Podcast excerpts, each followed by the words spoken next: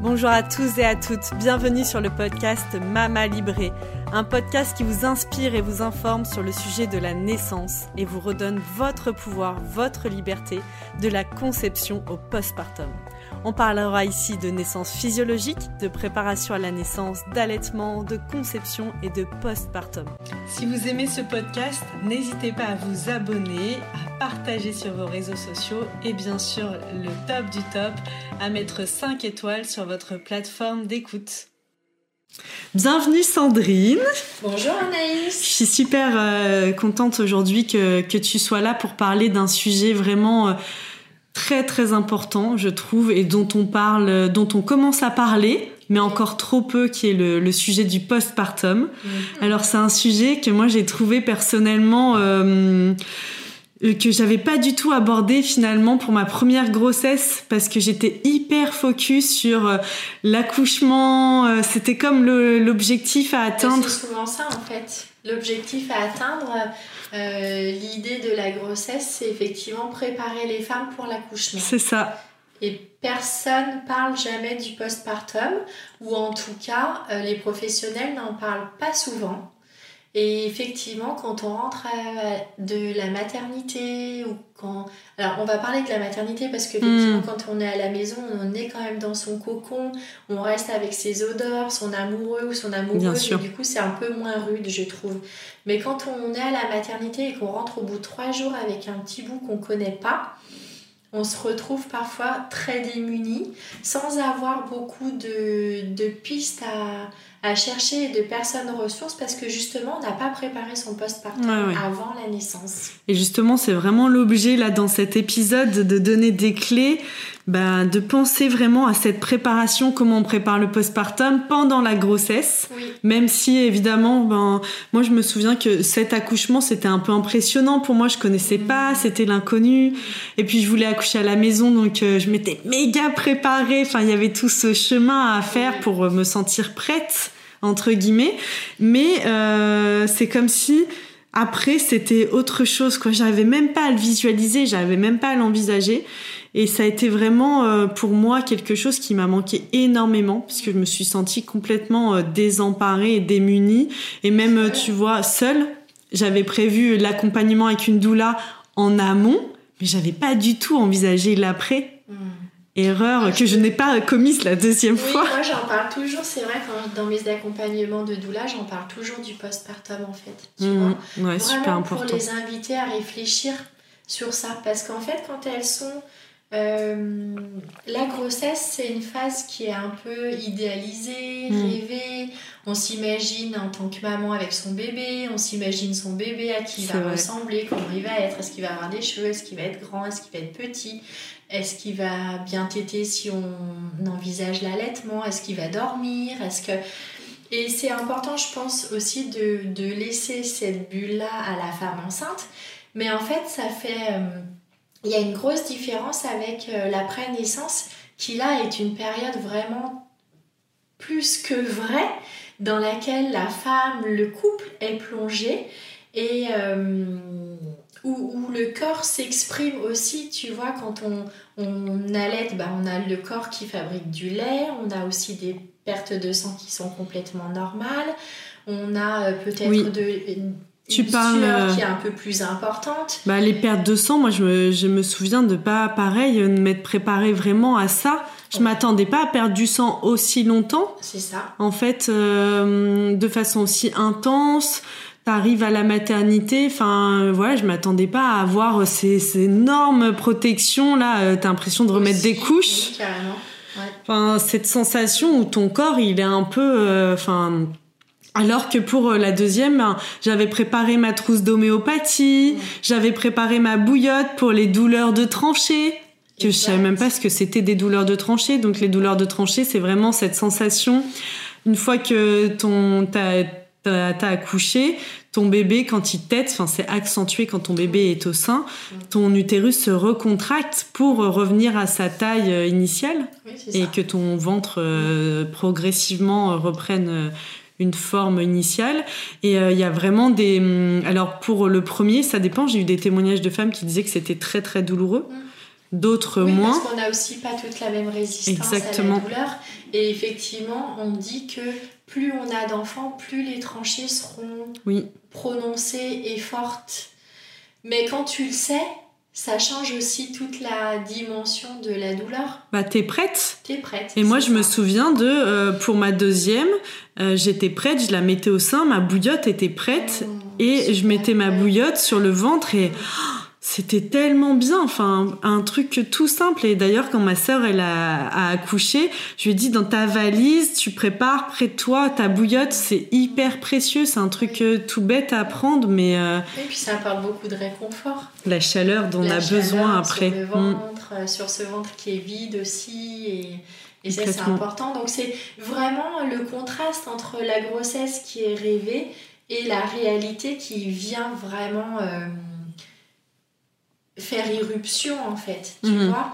Et euh, c'est vrai que euh, c'est important de, de, se, de s'organiser pour vraiment se sentir soutenu, oui. entouré. Mhm.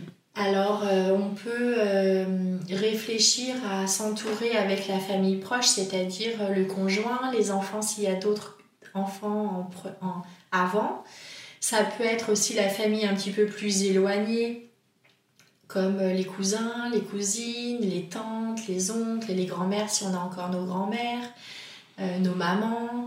Euh, et ensuite, si on n'a pas tout ça, parce que c'est ce qu'on évoquait hors antenne, que, mm en ville, on était tous les uns contre les autres, mais finalement, on était très seuls parce qu'on était. Euh, chacun vivait sa vie sans faire attention à l'autre. Bah oui, tu peux ne pas connaître tes voisins, tes parents peuvent être loin ou pas disponibles. Moi, personnellement, pour mon premier, mes parents étaient loin et travaillaient, mes beaux-parents étaient actifs. Euh, notre famille, elle était assez loin, quoi. Enfin, on n'avait pas de. Alors à ce moment-là, pensez aussi à, à toutes les personnes qui sont proches physiquement. Tu vois, ça peut être des voisins, mm. ça peut être des amis de vraiment s'organiser pour euh, ça. Ingrid Bayo parle du quatrième trimestre mm, mm. de la grossesse. ouais, c'est C'est ce qui continue. C'est aussi un, un mouvement parce que la femme qui va accoucher et qui va naître mère euh, ne sera plus jamais la même, tant dans son corps que dans sa psyché. Et ça, c'est vraiment très important aussi de pouvoir les accompagner sur euh, cette réalité-là, quelle que soit leur réalité, mais en tout cas, la réalité du couple que tu accompagnes. Euh, moi, j'aime bien englober les papas ou en, tout cas le coparent parce que c'est super important. Ah bah, il est précieux dans ce moment-là. À ce moment-là aussi. Mhm. Et, euh, et c'est vraiment une aventure qui demande de puiser tout au creux de soi des ressources insoupçonnable en fait, avant d'avoir un enfant. Dans, dans, ce que tu dis, il y a le, le, concept, voilà, cette transformation et tout, cette période vraiment de transition au niveau hormonal, il se passe beaucoup de choses. On passe de l'état de grossesse à, euh, ben voilà, au postpartum. Il y a l'allaitement qui se met en route. Il y a des hormones. Le niveau hormonal euh, en circulation dans le corps de la femme, il est très intense. Donc physiquement, émotionnellement, à se mettre en place. euh, le processus d'avant la grossesse en fait. Bah, qu'on peut ne pas retrouver tout de suite parce que si on allait, c'est un nouvel, euh, un nouvel ordre qui se met en place un peu. Et euh, je trouve qu'on parle beaucoup, il y a un podcast qui est merveilleux sur ce sujet, la matrescence. Mhm.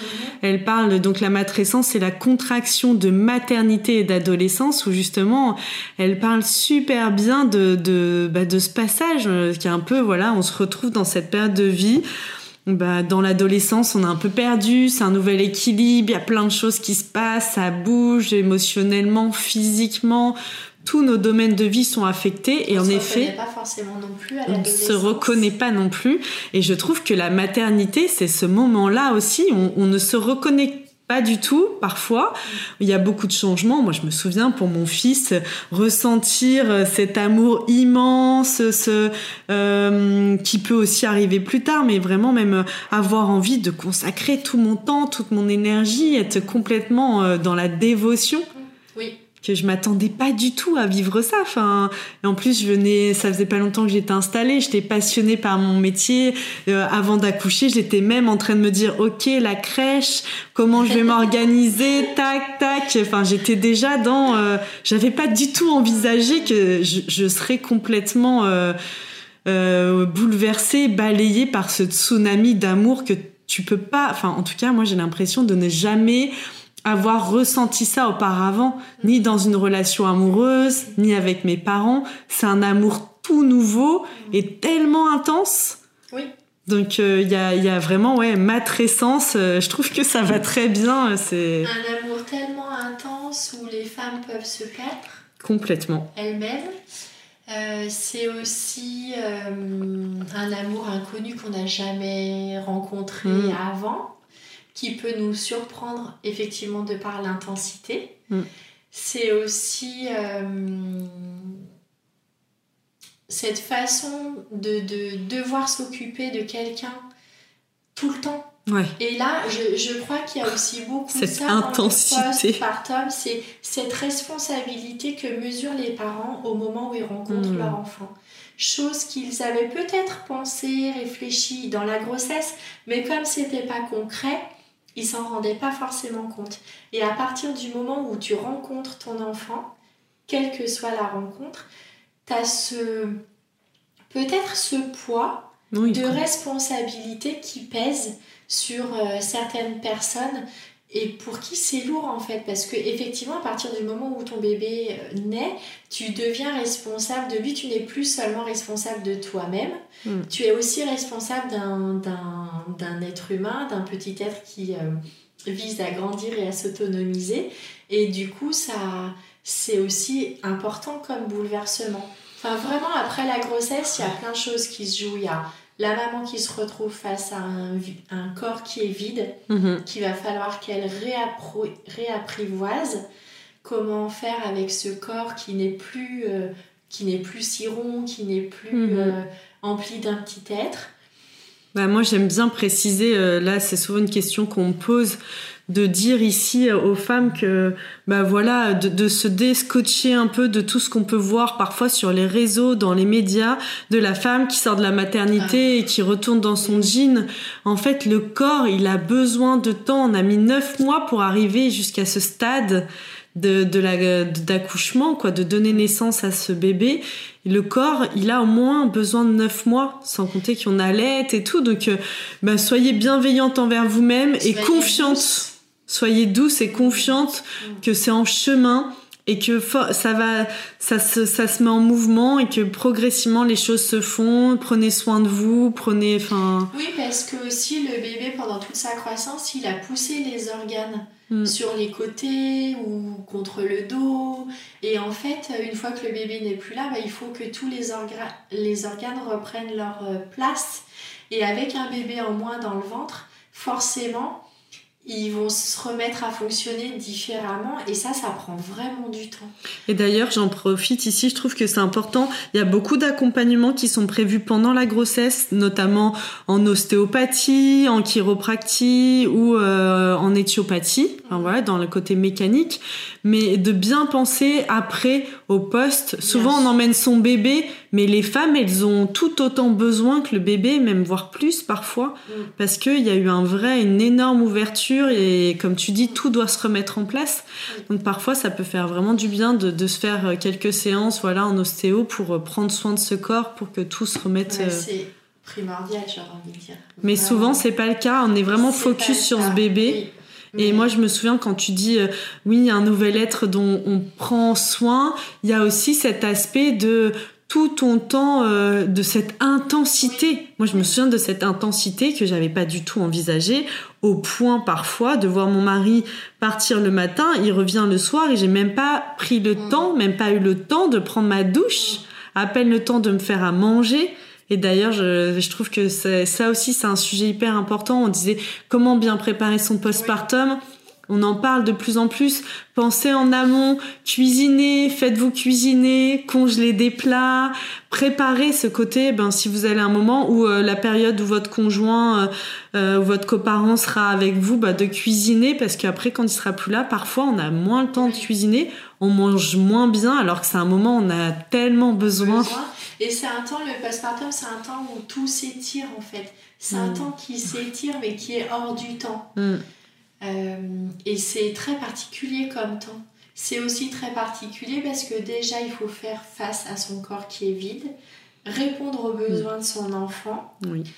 euh, on, on, rencontre son enfant parce que moi je pense que la hmm. rencontre n'est pas innée et ça c'est très important de le dire ça va désacraliser beaucoup cette rencontre là parce que les mamans qui se retrouvent face à un petit être et ça n'a rien à voir avec l'amour je pense qui, rencontrent leur petit garçon leur petite fille et qui ne sentent pas ce lien d'attachement tout de suite ça peut arriver. Et c'est pas c'est pas euh, c'est pas euh, anormal c'est ah, tout à fait normal, en fait. c'est pas normal ça peut être comme ça et ça peut prendre du temps comme on rencontre les gens à l'extérieur. Mais ça prend du temps enfin moi j'ai souvenir de et j'en parlais encore euh, autour de moi de ce côté de tu construis tous les jours ton amour grandit pour ce bébé en fait t'apprends à le connaître mais comme on comme on se rencontre avec des amis en tant qu'adulte ou en tant que petite fille ou en tant que petit garçon. Des fois, il y a des rencontres, tout de suite ça match et on se dit mm. oh là là, j'adore qui elle est, j'adore qui il est. Mm. Et puis des fois, pas tant que ça au premier, à la première rencontre, mais à force d'être en lien, à force de créer du lien, à force de se rencontrer, d'échanger, finalement on se rend compte que cette femme ou cet homme est vraiment génial en fait. Mhm, bien sûr. Et ben c'est pareil avec un bébé, ça c'est vraiment très important de le signifier.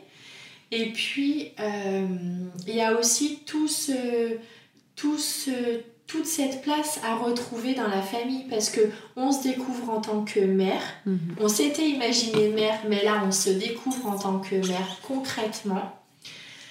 Ça renvoie aussi à notre propre histoire de comment est le lien avec notre mère, comment notre mère a été avec nous, comment euh, il y a eu ce lien de transmission. On découvre aussi son compagnon ou sa compagne en tant que mère ou en tant que père. Et c'est pas forcément ce qu'on s'était imaginé, mais cette personne-là est aussi en lien avec ses propres réminiscences de son enfance, de son propre lien avec ses propres parents, ça fait quand même beaucoup pour... Euh, à digérer. À digérer, à intégrer, à transformer, à traverser. Et c'est vraiment super important de prendre le temps, vraiment.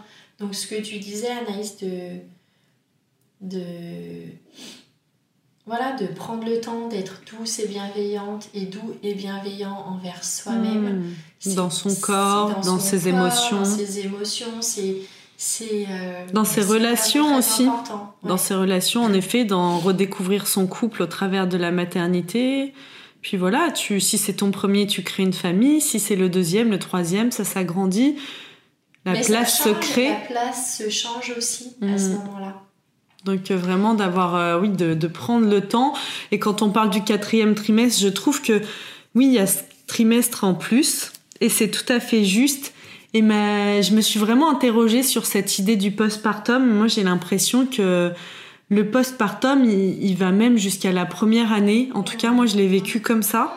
Et quand je vois autour de moi euh, les femmes que j'accompagne, avec qui j'échange et tout, et euh, qui sont parfois dans un maternage proximal où euh, j'ai l'impression qu'il y a quand même cette première année un peu de découverte, de mise en place, mm. de c'est le moment bah, dans la première année parfois il y a les tu peux reprendre le travail, il y a les nuits qui peuvent s'installer plus ou moins, ça peut être plus ou moins long. Moi j'étais pas prête non plus à ça. J'étais pas prête à dormir si peu, je pensais pas du tout avoir autant de résilience en moi. Mm. Je pensais pas. Moi, j'ai toujours euh, hyper bien dormi, euh, avoir euh, été une grosse dormeuse. Et là. C'est ce qu'on se disait hors antenne. On se disait que, tu vois, on a fait le salon de la parentalité toutes les deux. Et moi, j'ai eu beaucoup de, de femmes qui sont venues me voir en me disant Ah oui, mais en fait, en tant que mère, je me suis découverte et j'ai découvert mes capacités à traverser ces moments où par exemple le bébé ne mm. dort pas, ou par exemple le bébé pleure tout le temps. Mm. et vraiment, c'est elles ont, elles ont su trouver en elles, parfois ça a pris beaucoup de temps, mais en tout cas elles ont su trouver en elles la ressource pour pouvoir traverser ça. Et c'est vrai que c'est quelque chose dont on parle jamais non plus, mm. parce qu'il y a derrière un postpartum qui peut être difficile, sans même parler de la dépression du postpartum. Mm-hmm. N'empêche qu'il y a une espèce de culpabilité parce que cette société nous renvoie toujours l'image que parce qu'on est enceinte, on doit être heureuse, parce qu'on a hmm. un bébé, on doit être vraiment heureux. Et qu'en fait, du coup, si on sent qu'on est pas tout à fait heureuse et c'est complètement normal. Hmm. Euh, on n'a pas de ressources à l'extérieur pour pouvoir en parler, on n'en parle pas. Comme l'accouchement, souvent on n'en parle hmm. pas parce qu'on se dit oulala, là là, faut pas leur faire peur, faut pas. Mais en fait, c'est en parlant et en transmettant sur l'importance de bien organiser son postpartum que les femmes et les couples vont, vont commencer à élaborer, à réfléchir, à trouver des pistes et à penser le postpartum autrement. Et ça, c'est super important, ce rôle de transmission qu'on a de d'amis en amis, de sœur à sœur, de hmm. cousine à, à, cousine. Enfin, tu vois, vraiment oser transmettre que le postpartum, ça peut être, c'est en tout cas, bouleversant. Que ça se passe bien ou que ça se passe pas bien, de toute façon, c'est bouleversant. Et je trouve aussi que c'est comme un peu dans la vie, tu vois, c'est comme moi j'ai un condensé de la vie en intensité. Mm. C'est vraiment pour moi dans la vie, il y a des hauts et il y a des bas. Bien sûr. Et quand on est en haut, c'est génial. Et quand on est en bas, ben, on a un peu envie de rester sous la couette et de pas échanger et tout, mais de pas oublier. Moi, j'ai toujours eu ça comme philosophie. Euh, ben c'est comme tout, ça passe en fait. Ouais, c'est ça, c'est ce que j'allais dire, ça passe. Je me suis toujours dit ça, même quand c'était difficile parfois. Où, oui, j'étais fatiguée. Oui, clairement, euh, parfois, euh, j'aurais, je me, je me disais, mais, mais, mais pourquoi j'en suis là avec ce bébé dans les bras, à vivre ça, cette intensité, et, et j'ai pas de ressources, et je suis fatiguée, et puis, enfin, tout, ce débordement, et en même temps tellement d'amour. Oui. Tout est mélangé. Donc euh, c'est pas, euh, oui, c'est pas euh, tout rose ou tout noir. c'est vraiment, il y a des hauts il y a des bas. Et quand on est en bas, de pas oublier que hop, bah le prochain, ça sera bien. il va de nouveau y avoir des hauts. Et même dans une journée, c'est euh, dans ce postpartum, dans l'intensité, il y a vraiment tout. Il y a ce bébé qui euh, fait ses premiers sourires, qui nous regarde et tout cet amour qu'on ressent. Ah, il arrête pas de pleurer, j'arrive pas à l'endormir et le soir, euh, j'arrive même pas à avoir une nuit complète. Enfin. Là, tu mets vraiment le point sur l'importance d'accompagner le couple et la femme dans toutes ces émotions, dans tous ces ressentis qui peuvent être paradoxaux mm. et qui existent en même temps, en fait. Et ça, c'est vraiment important de pouvoir euh, euh, accueillir, accompagner euh, sur ce chemin-là, tu vois, en, en, vraiment respectant les besoins du couple et les besoins de la mère et comment elle pourrait trouver ses propres ressources, de quoi elle aurait besoin. Ça peut être vraiment Très simple, tu vois, sur le site d'Ingrid Bayo, euh, elle a édité un carnet de cadeaux de naissance. Ah oui, j'ai trouvé ce concept vraiment génial. Et c'est vraiment super important parce que ça peut être des choses toutes bêtes. C'est un carnet de, chèques cadeaux de naissance qui peut euh, être téléchargeable gratuitement. on vous invite à télécharger. On vous invite vraiment à aller voir et à télécharger parce que ça peut être aller ensemble au centre commercial par exemple, avoir besoin d'être accompagné par, euh, par un adulte euh, pour un premier trajet en voiture. Euh, ça peut être ça peut être accompagné être accompagné à un rendez-vous. Ça peut être un besoin de massage. Ça peut être qui je peux appeler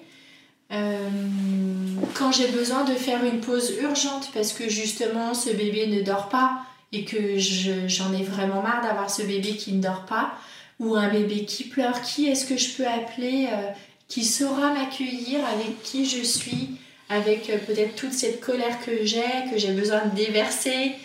Euh, ça peut être de se plaindre. Mais oui, se plaindre. à qui je peux me plaindre sans être jugée. C'est ça, sans, sans m'entendre dire oh là là, mais là vraiment ça va pas du tout ce que tu fais. Ou même mais ça va pas du tout, en fait tu vas mal. Alors que non, j'ai juste besoin de, partager avec toi, déverser ça. Même parfois avec beaucoup d'humour. Moi, je le vois, je le fais avec ma sœur, je le fais avec des amis, ou parfois on s'appelle pour mm. euh, et on en rigole en fait ça va euh, enfin ma sœur là qui vient d'avoir un petit bébé euh, qui a 3 mois euh, et que parfois je l'appelle le matin. Alors t'as bien dormi. Mais oui j'ai passé une nuit formidable. Je me suis réveillée six fois. C'était exceptionnel. Enfin on en rigole parce que il y a un côté où on en a tellement parlé en amont. Elle est tellement prête de ça et même pas assez parfois que bah aussi de ne pas hésiter à en rigoler et puis à tourner ça à la dérision. Parce que ça va passer et qu'à un moment bah oui il va dormir forcément même si ça peut être long. Ouais, tu vois, donc ce petit carnet là, ça peut être vraiment euh, des petits légumes à apporter, à cuisiner à apporter à la maman. Euh, des petits plats que tu prépares et que tu congèles, lui apporter son dessert favori. Enfin, moi, je me rappelle, j'ai une amie qui a accouché de son troisième. Euh, je suis allée la voir à la maternité, mais avant, euh, je suis allée chez un super pâtissier euh, de notre coin et, et, je nous ai ramené quatre petites verrines à déguster ensemble.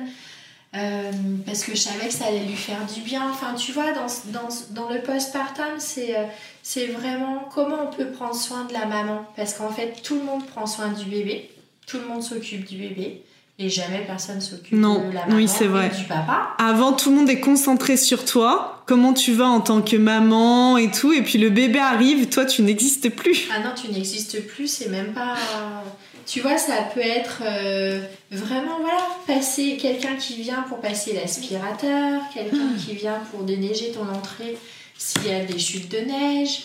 Enfin, ça peut vraiment être quelque chose, des petits services comme ça qui vient aussi avec un plat, comme tu disais, euh, même que voilà, qui a préparé même une soupe, un repas que tu as en moins faire, euh, qui vient aussi, moi je me souviens, mais ça c'est tellement précieux, rien, tu passes et quelqu'un qui prend ton bébé le temps que tu puisses prendre ta douche tranquillement et pas avec le stress de oh, il s'est endormi, s'il se réveille alors que je suis sous la douche et qu'il hurle.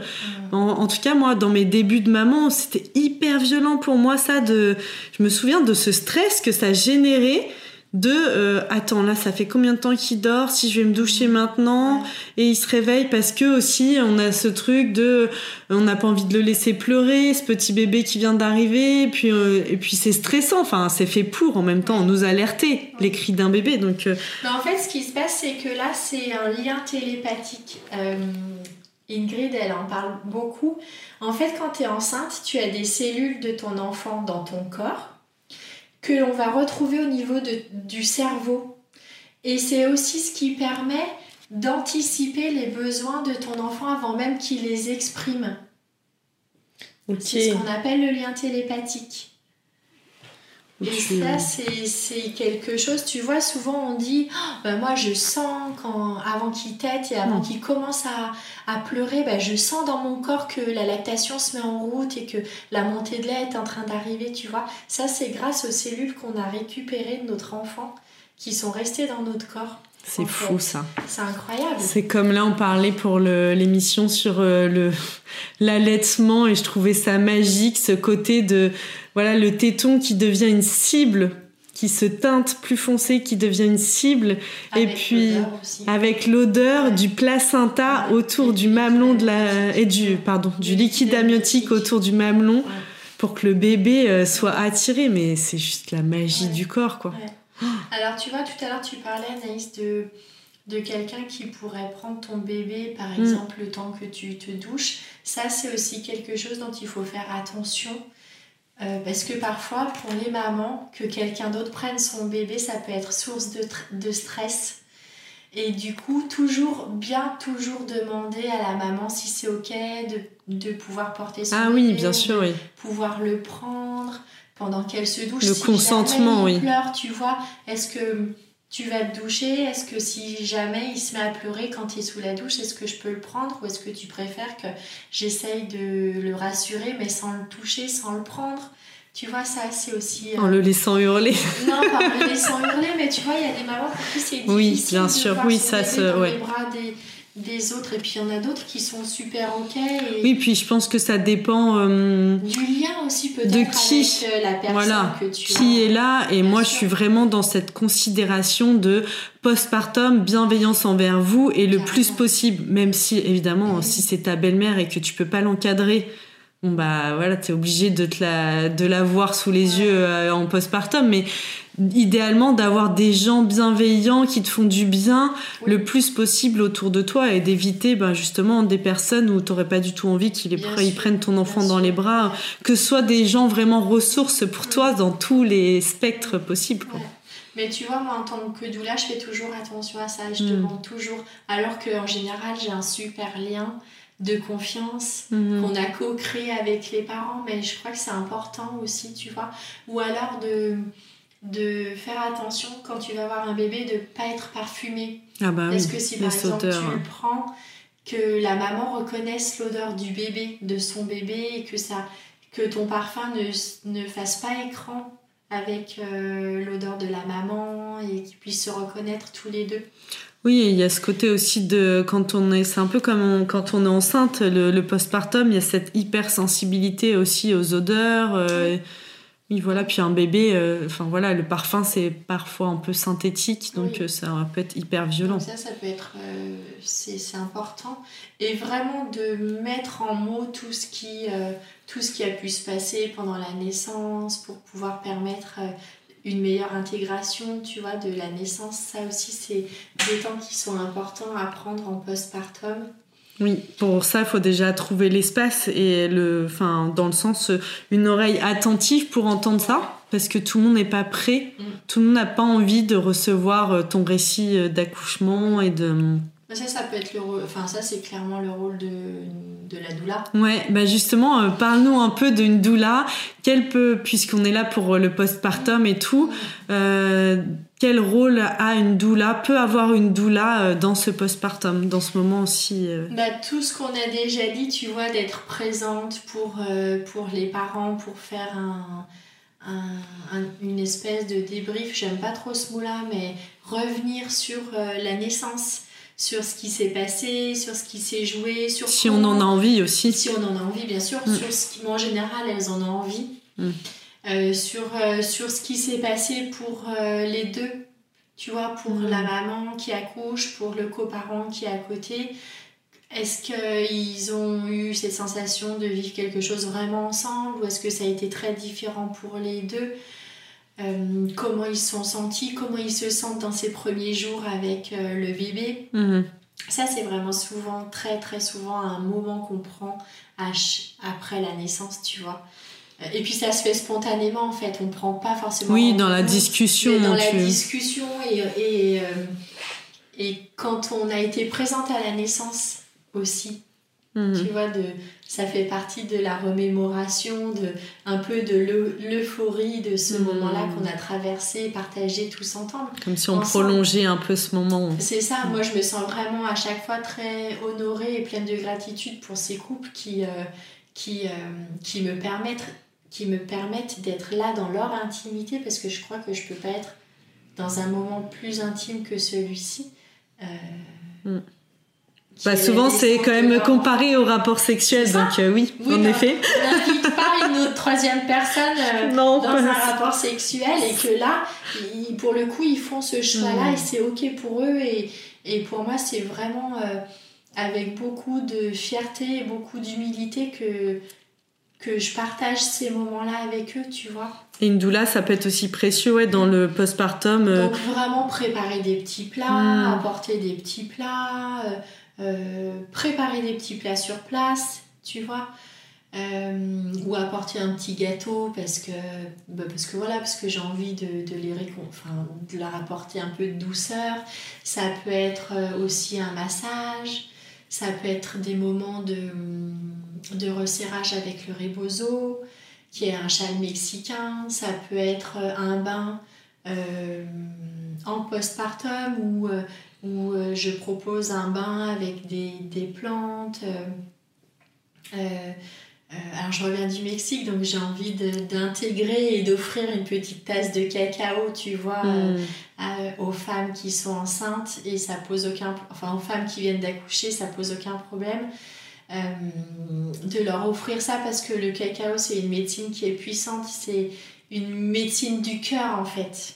Une ouverture, ça, ça, ça permet une ouverture du cœur encore plus grande, ça permet de vraiment d'aller puiser en soi ses, ses, propres ressources, ça amène beaucoup de douceur, tout ce qu'une femme a besoin euh, dans la naissance mmh, complètement. Euh, ça peut être effectivement et puis pendant le, le, temps du bain, bah, le, voilà, lui brosser les cheveux, lui masser les, les, mains, lui masser les pieds, lui chanter peut-être des petites chansons. Euh, tu vois, ça peut être un moment comme ça. Euh, il y a plein de possibilités. C'est vraiment. Euh, moi, j'aime beaucoup aussi quand le coparent est là pour pouvoir voir un petit peu comment ils, comment ils vivent leur lien à tous les trois ou à plus s'il y a d'autres euh, frères et sœurs de Oui, et puis là tu parles du bain et tout, s'il n'y a pas le coparent pour être là auprès du bébé, c'est pas toujours évident de se détendre et de se relâcher.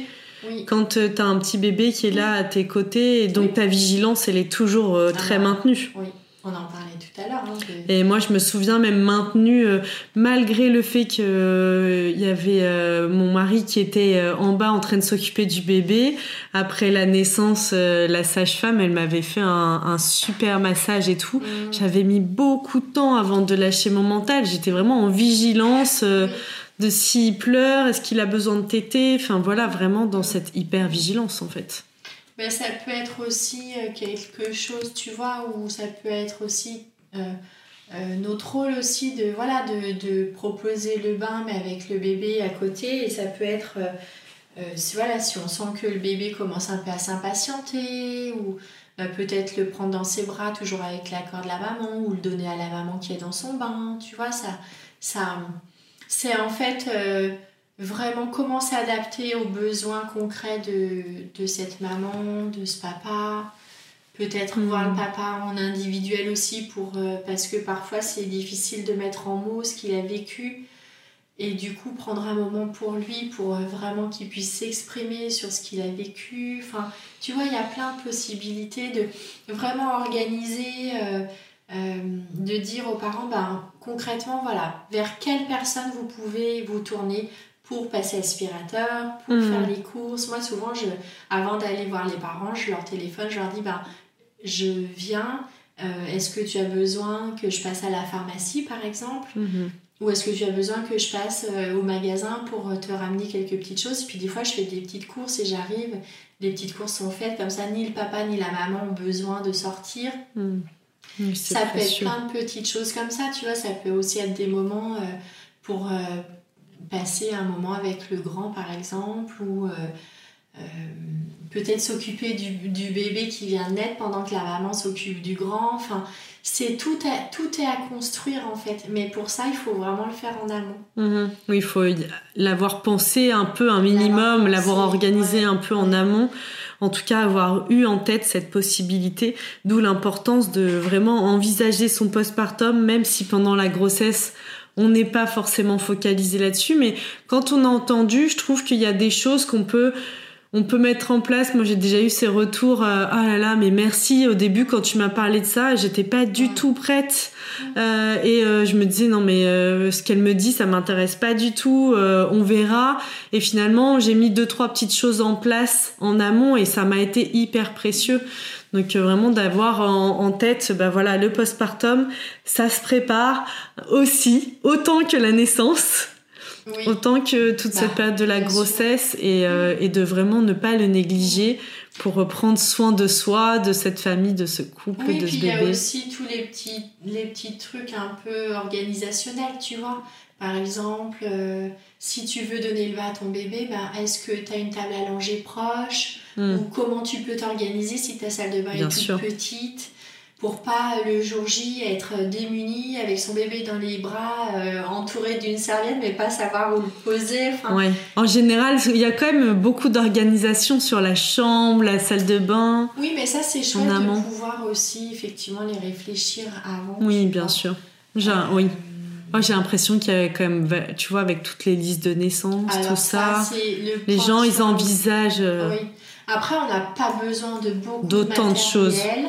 Pour pouvoir s'occuper d'un bébé, juste vraiment réfléchir au côté pratique. Hmm. Et puis adapter, comme tu le précises, à son logement. C'est ça. Vraiment, dans votre logement, comment vous allez pouvoir... Euh, voilà, c'est quand même bien pratique si la chambre elle est loin de la salle de bain, d'avoir un petit point, euh, on peut poser un matelas allongé. Pour que le bébé est chaud, hmm. il reste dans le chaud. Euh, et puis effectivement mettre le point aussi sur l'alimentation qui est très importante dans l'après-naissance. Vaste sujet. Réchauffer le corps. Euh, ça, ça méritera un autre épisode, mais c'est sûr, on en parlera parce que moi, c'est un point qui me tient vraiment à cœur, euh, l'alimentation dans le postpartum, qui est tout aussi importante que pendant la grossesse. Et il y a vraiment une vigilance euh, particulière pour pas, ben voilà, trop. nous, en tant que maman, on donne tout Mm. Et quand il y a l'allaitement aussi, même si on n'a pas allaité, il faut savoir que pendant la grossesse, le bébé, il a pris tout ce dont il avait besoin. même si nous, on en avait en petite quantité. Il n'est pas très partageur. Il s'est servi. Donc il y a vraiment cette euh, régénération, je trouve, à, apporter au niveau de son corps. Mm. Bah, merci beaucoup Sandrine, c'était hyper riche hyper dense, plein d'informations, plein de... Oui, après, il y a plein... Alors peut-être pour clore, Anaïs, il y a plein de livres en ce moment qui sont sur le mois d'or. On, on, partagera tous les liens euh, parce que... d'Ingrid Bayo sur le quatrième trimestre de la grossesse. Il y a le mois d'or de Céline Chadla et Marie Maïpoulin. Il y a euh, le quatrième, Bien vivre le quatrième trimestre au naturel de Julia Simon. Il y en a plein. Vous aurez euh, beaucoup de, déjà de pistes de réflexion aussi sur l'alimentation, sur euh, tout ce dont on vient de parler, oui, en écrit. On vous mettra toutes les références de livres, bien sûr. Je vous bah, merci de votre écoute, merci Sandrine, et je te dis à très bientôt. À très bientôt.